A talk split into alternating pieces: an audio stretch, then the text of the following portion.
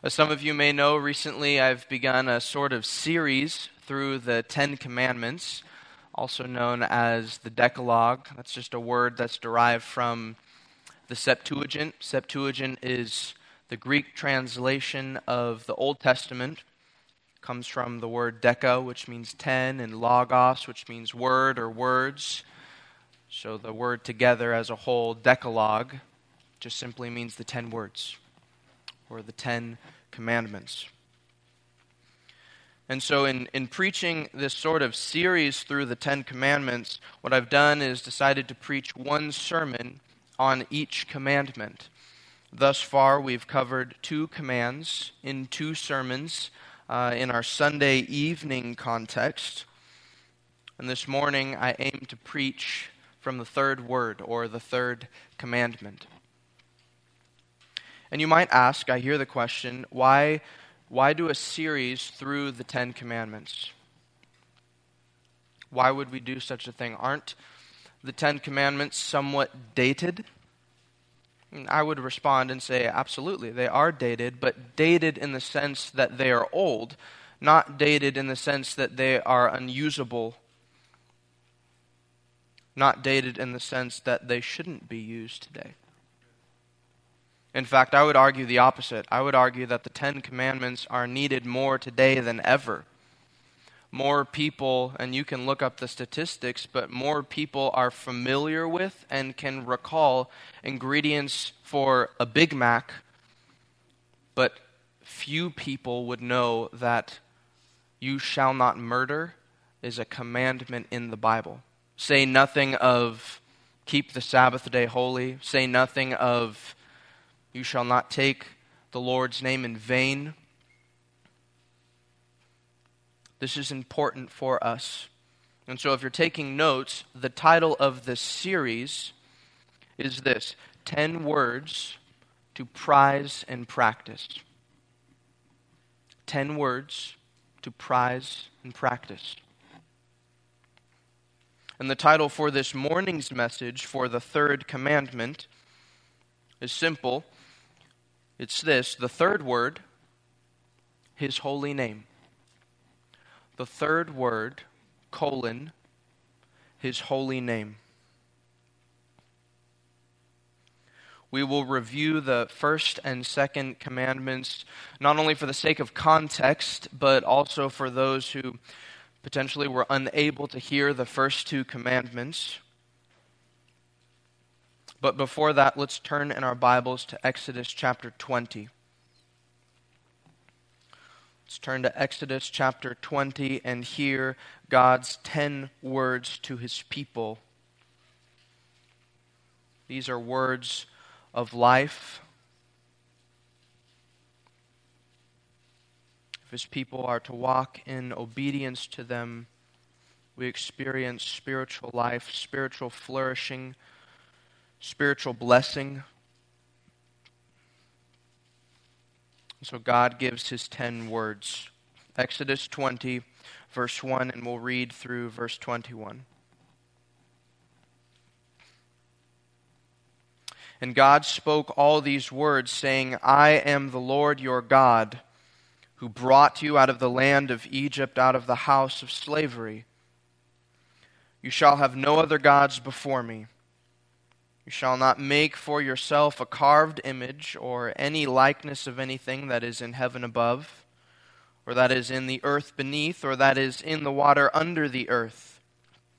You shall not bow down to them or serve them, for I, the Lord your God, am a jealous God, visiting the iniquity of the fathers on the children to the third and fourth generation of those who hate me but showing steadfast love to thousands of those who love me and keep my commandments. You shall not take the name of the Lord your God in vain, for the Lord will not hold him guiltless who takes his name in vain. Remember the Sabbath day to keep it holy. Six days you shall labor and do all your work, but the seventh day is a Sabbath to the Lord your God. On it you shall not do any work, you or your son, or your daughter, your male servant or your female servant, or your livestock or the sojourner who is within your gates. For in six days the Lord made heaven and earth, the sea and all that is in them, and rested on the seventh day. Therefore the Lord blessed the Sabbath day and made it holy. Honor your father and your mother, that your days may be long in the land that the Lord your God is giving you. You shall not murder. You shall not commit adultery. You shall not steal. You shall not bear false witness against your neighbor. You shall not covet your neighbor's house. You shall not covet your neighbor's wife, or his male servant, or his female servant, or his ox, or his donkey, or anything that is your neighbor's. Now, when all the people saw the thunder and the flashes of lightning and the sound of the trumpet and the mountain smoking, the people were afraid and trembled. They stood far off and said to Moses, You speak to us, and we will listen, but do not let God speak to us, lest we die.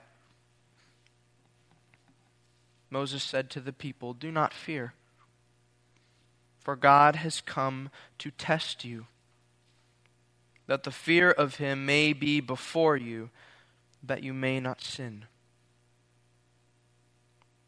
The people stood far off while Moses drew near to the thick darkness where God was. Now, to review, let's briefly walk through the first commandment and the second commandment before we begin to explore the third. And I'll tell you up front the purpose of the titles of these messages now and going forward, and even the past two messages, are purposeful, they're intentional, and what they're meant to do is be to capture, rather, the essence of the command. To state it in a succinct manner for the purposes of our memory, but also so that we can understand them better. So, for the first word, if we wanted to state it succinctly, and capture its essence, we would say it something like this unadulterated allegiance. That's the essence of the first commandment unadulterated allegiance. This command communicates to us that our worship must be exclusively to God. Any admixture of other gods would be a violation of the command. And though I can see this. The term unadulterated may seem a bit odd, it may seem peculiar, but it's actually very appropriate, for God has established a covenant relationship with his people. Any devotion to other gods in addition to him is fundamentally spiritual adultery. And I've said this in the past, but we can think of it in human standards or in a humanistic way for us to worship the true God and to also at the same time worship other gods is like committing adultery on your honeymoon. It's a severe thing because God has established a covenant relationship with his people. Our devotion may be to the true God but we violate this command today as well. We may be devoted to other false gods like the God or the false God of financial security. We pay devotion to the true God, but we also pay devotion to good health or beauty or consumerism. When we are devoted to these things along with the true God, we become practical polytheists ourselves and thus we break the first commandment. And yet there's great hope. Christ fulfilled this command because he is the way, the truth, and the life. John 14. When we submit our lives to his lordship and his lordship alone, we walk in obedience to the first command. So the first command, stated succinctly, unadulterated allegiance. And the second word could be summarized in this way unwaning worship. unwaning worship or undiminished worship. We could put it as by saying undiminished worship. Making a graven image of God and worshiping it as the true God diminishes his perfections. It insults his image, but it also insults his covenant love. And we may at times be tempted to think of the Ten Commandments or even this one commandment too simplistically, but I would, would warn against that. We may not contrive a physical idol or a graven image, call it the true God, and worship it as God. But it's very possible that we fabricate in our minds a docile God, a God that is more palatable for us, for our evangelism, and when we worship that, when we worship that God as the true God, we violate the second commandment. But again, there's hope. Christ fulfills this command in a profound way. Christ is the image of God, the exact image of the invisible God, the exact imprint of his nature. We because of the fall, are a sin stained, shadowy image of God. Though we were created in His image, because of our sin, we are a shadowy image of Him, but Christ is the exact image. The Lord's perfections are preserved in Christ. So the first commandment, stated succinctly, unadulterated allegiance. The second word speaks to unwaning worship or undiminished worship. And the third word, which we will cover this morning, speaks of his holy name. It speaks of his holy name, his sacred name. Let's look at our text for this morning, Exodus 20, verse 7. It's just one verse. You shall not take the name of the Lord your God in vain. For the Lord will not hold him guiltless who takes his name in vain. If you're listening for outline points this morning, I'll be up front with you and tell you I don't have any. Rather, I have a few preliminary questions concerning the text that I hope will allow us, I pray will allow us to better understand and apply this very important commandment. So, looking at the text, I think the first question that we can ask is what is a name? What is a name? What is the significance of a name? Both our notion of names and even the way or process that we name is different than that of the Bible. We in Western culture name children based off of our preference, based off the way that they sound, perhaps after a relative, or even by elimination. We say, I don't want that name because of some past or poor experience we had with that name. But in the Bible, in the ancient Near East, it's different. In their culture, a name really represented more than just simply distinguishing persons. A name speaks of character, a name speaks of reputation. Other than God Himself, names can speak of both good reputation and good character, but names can also speak of bad reputation or bad character. And let me show you what this looks like. I'll give you a couple examples. The name Abram means exalted father, but God changes his name, if we remember, and he changes it to Abraham, which means father of a multitude. The name Jacob means he supplants, which is fitting because he supplants or usurps his brother his brother's birthright, Esau. And then if we want to think of a name that's rather negative, we can think of the name Nabal, mentioned in 1 Samuel chapter 25. Nabal is a name that means fool or even perverse fool, kind of an unfortunate name, but he does live up to his name. In 1 Samuel 25, David extends to him peace, he extends to him goodness, and Nabal, the fool that he is, responds with evil. He responds by insulting King David, and he pays the price for his insult. On a positive note, Joshua means Yahweh is salvation. A fitting name as he leads God's people into the promised land. A name speaks of character, a name speaks of reputation. That's what makes up a name. And so too with God, his name speaks of his character and speaks of his reputation. Anytime we pray in the name of the Lord, we're praying according to his character.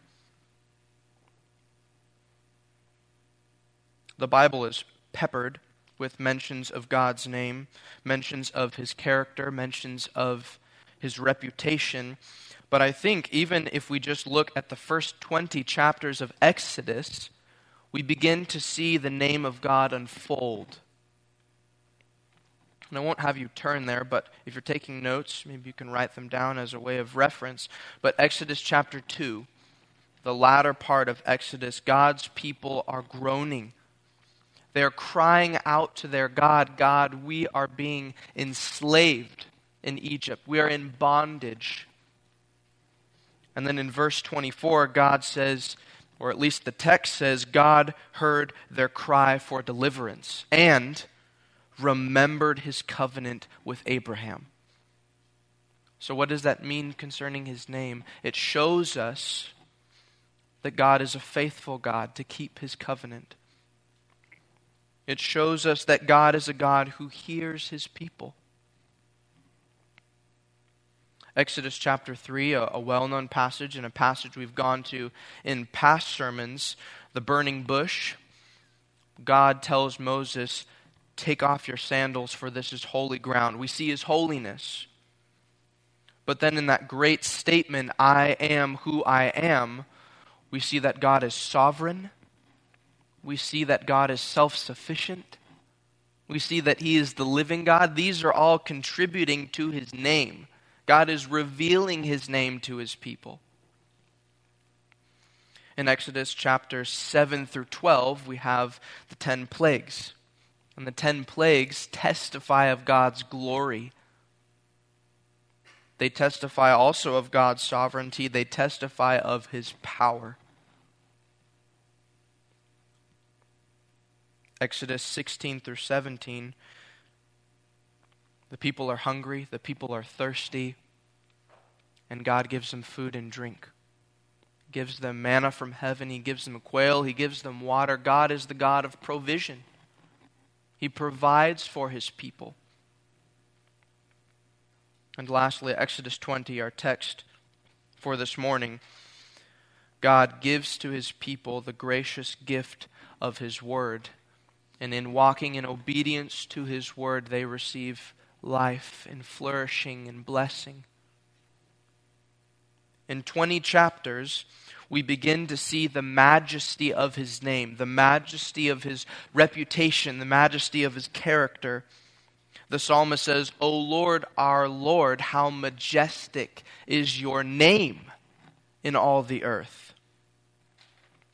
And it is clear that his name is abundantly important and stressed, in fact, even in our chapter for this morning, chapter 20. Not just in verse 7, but notice verse 2. I am the Lord your God who brought you out of the land of Egypt, out of the house of slavery. He reminds his people who he is, he gives them his name. What's interesting here, though, is that in the first two commandments, they are put in the first person point of view. And we can see that. Verse 3 You shall have no other gods before me. That's first person. And then in the second commandment, look at verse 4 You shall not make for yourself a carved image. Now skip to verse 5. You shall not bow down to them or serve them, for I, the Lord your God, am a jealous God. It's still in first person. But then notice in the third commandment, it's in third person. Verse 7 You shall not take the name of the Lord your God in vain. It doesn't say, You shall not take my name in vain. Do you see that? It doesn't say, You shall not take my name in vain. That would be first person. It says, You shall not take the name of the Lord your God in vain. Third person. And we ask, Why is this important? Joel, I think you're being too literary here. Well, actually, I don't think that's the case. This is very important because God is putting the emphasis on his name. He is showing the importance of his name. He's accentuating his name.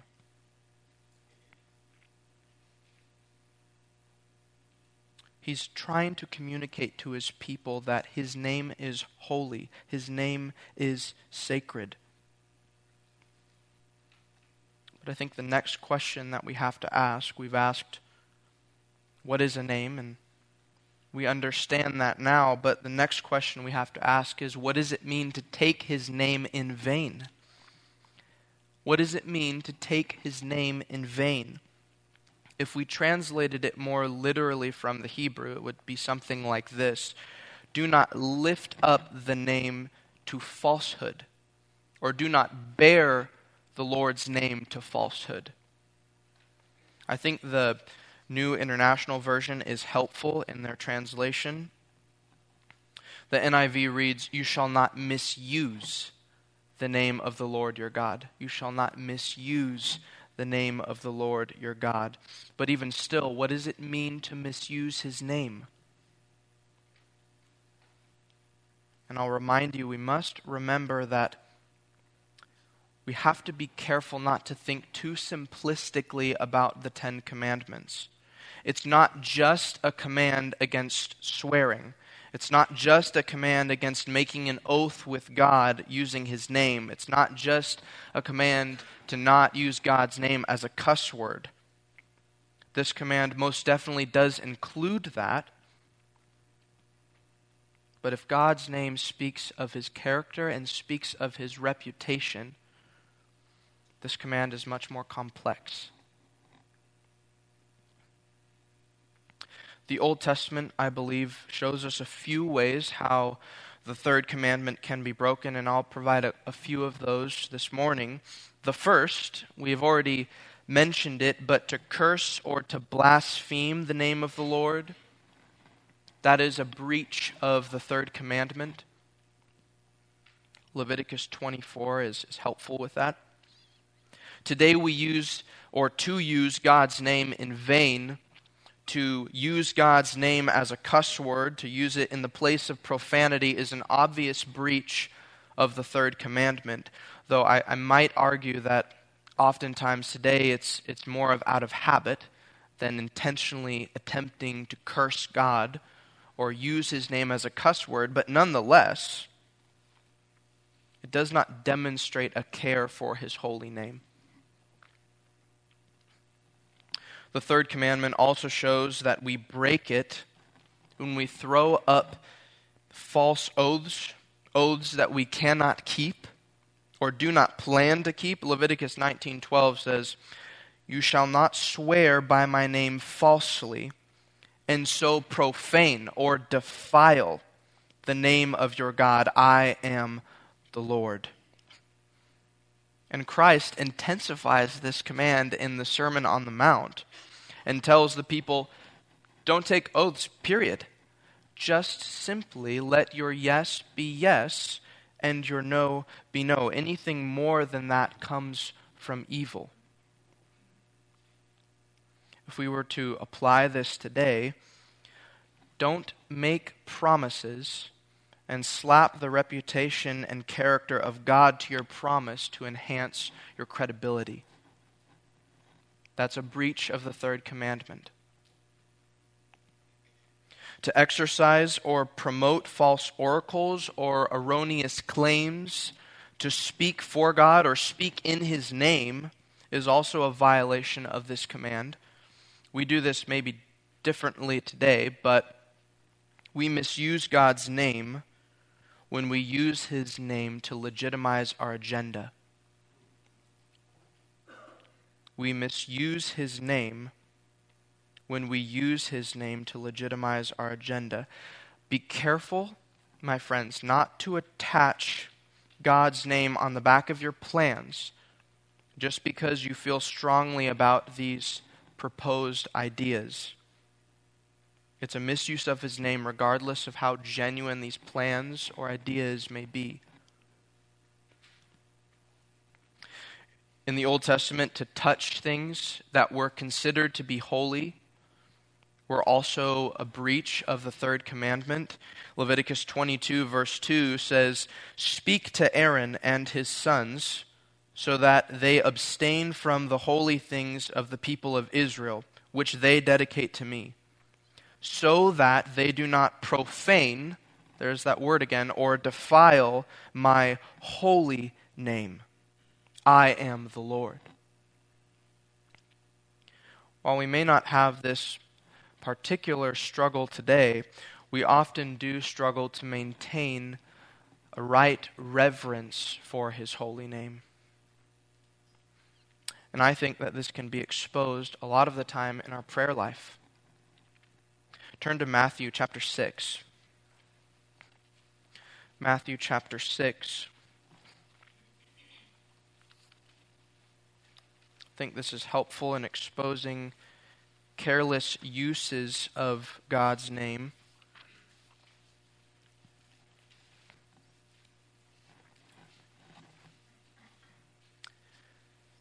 Matthew chapter 6, verse 7. And when you pray, do not heap up empty phrases as the Gentiles do, for they think that they will be heard for their many words. Do not be like them, for your Father knows what you need before you ask. Verse 7 is not meant to shame children or to shame the new believer for how they pray. The point of prayer is not necessarily to be severely or strictly articulate. The point of prayer is to be sincerely authentic. Yet both pompous prayers and careless prayers, particularly with their use of God's name, can be a violation of the third commandment. Christ says, do not heap up empty phrases. To heap up empty phrases is to use vain repetitions. Empty phrases are, in essence, vain repetitions. And so, when we're speaking of using God's, care, using God's name carelessly, we have to ask the question do we use vain repetitions of God's name in our prayers? We've most certainly heard prayers that are careless with God's name. We can think of them something like this Lord God, you're awesome. God, you're just so good. Lord, we just pray that you would give us grace, Lord. Kevin DeYoung has a helpful comment on this. He would say that when we use God's name in careless ways like this, almost flippantly, we use the Lord's name as if it were a little more than a breath or a comma. In essence, when we pray, be careful not to use God's name as mere punctuation. His name is holy. Verse 9 says, Hallowed be your name. Hallowed be your name. Or let your name be kept holy. Or let your name be treated with reverence. We must revere his name as holy even in our prayer life careless use of God's name is a violation of the third commandment. Do you see, or at least begin to see, how comprehensive this third commandment really is? I think, speaking for myself, and I don't know about you, but I have found that I break this commandment most profoundly and regularly in my prayers before meals. I'm so guilty of this primarily because I love food. But I'm asking myself now are these prayers before meals rote? Are they mere habit? Is this prayer an obstacle to get through, to get to the meal? These are questions I'm asking myself now. Short prayers, my friends, are really not the issue here. It's how we can possibly use God's name thoughtlessly or carelessly to simply get to a meal. It's a breach of the third commandment. This commandment is so complex, it's so comprehensive. We could even say this of the third commandment because God's name speaks of his reputation and character, anytime we do not rightly reflect his name, we have violated the third commandment. This affects our worship as a whole, not just our prayer, but just think of our singing. I've often encouraged us and reminded us that we must be people that mean what we sing. We must believe the words that we're singing. We must engage with our minds. We're singing songs like Take My Life and Let It Be, Be Thou My Vision, God is so good, I surrender all. We're singing songs of His character. We're singing songs of His reputation. And my friends, we must be careful because if we do not mean or believe what we are singing, particularly of God's name, then we are singing lies. We have effectively lifted up his name to falsehood. We've broken the third commandment. We must be careful. Turn back in your Bibles to Exodus chapter 20. Exodus chapter 20, verse 7. You shall not take the name of the Lord your God in vain, for the Lord will not hold him guiltless who takes his name in vain. We haven't covered that part yet, and we don't get specifics. We don't get specifics on what these consequences look like. But in my mind, it's actually what the text doesn't say that is most chilling. For the Lord will not hold him guiltless who takes his name in vain. God takes the preservation of his holy name very seriously. And so should we. There will be some who will perpetually misuse God's name, even up to the day of judgment. And on that day, they will say to the Lord, Lord, Lord, did we not prophesy in your name and cast out demons in your name and do many mighty works in your name? But Christ will declare to them, I never knew you. Depart from me, you workers of lawlessness. But, my friends, there is great hope. There is great hope. Turn to Philippians, Philippians chapter 2, verse 9. Therefore, God has highly exalted him and bestowed on him the name that is above every name, so that at the name of Jesus every knee should bow, in heaven and on earth and under the earth, and every tongue confess that Jesus Christ is Lord, to the glory of God the Father. The name that is bestowed on him, the name that is above every name, is not Jesus. That name was given to him at the time of his incarnation. The name that is above every name that is given to him is Lord. Kurios in the Greek. It is really the Greek equivalent of the Hebrew word Yahweh. And Paul knows this. He is, in effect, saying Jesus Christ is Yahweh. Jesus Christ is the true God. And because Christ is the true God, he fulfills the third commandment. How? Because his character and reputation are flawless. Christ lived in perfect obedience to the Father and died a death in our stead. Rose again victorious where we failed. His reputation and name were flawless, were perfect. And because of the gospel of Jesus Christ, his commandments are not burdensome, but are a blessing for those who follow him. Those who follow Christ bear his name and thus his character and reputation. We bear his name because at conversion and upon entering the church, we, in obedience to God, were baptized in his name. We were baptized in his name. His name is associated with everything that we do. Before I was able to drive, my dad was often the one who would take us to events, youth group events. If we wanted to spend time with friends, he would, he would drive us there. And I remember distinctly right before we would step out of the car, he would often turn around to us and he would say something like this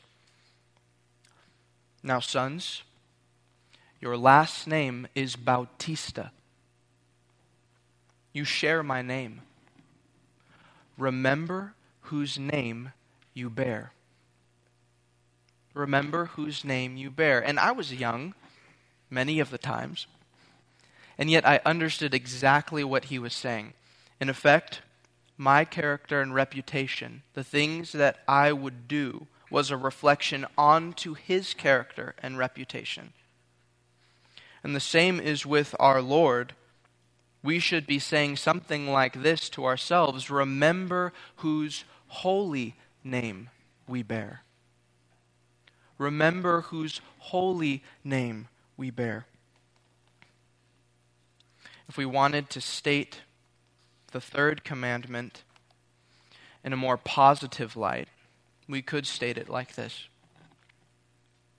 Whatever you do, in word or deed, do everything in the name of the Lord Jesus, giving thanks to God the Father through him. Whatever you do, in word or deed, that completely nullifies the notion that the third commandment is only about using God's name as a cuss word.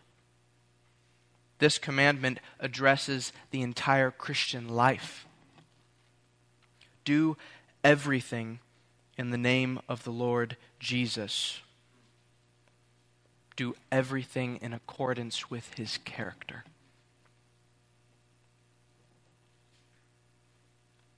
We're going to end now this morning so we can provide some time to participate in the Lord's Supper.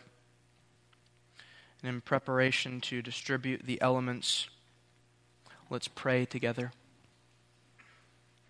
Lord, your name is holy. Teach us to revere your name, to hallow it. What conviction your word brings to our hearts and what joy we experience when we walk in obedience to you. Lord, we confess that sometimes we speak holy words, but we live hollow lives. Would it not be so? Would we bear your name rightly in word or deed? Would we do everything in your name? Prepare our hearts now, Lord, as we look to joyfully celebrate and soberly remember the work of your Son. Lord, we pray all of these things according to your perfect character. Amen.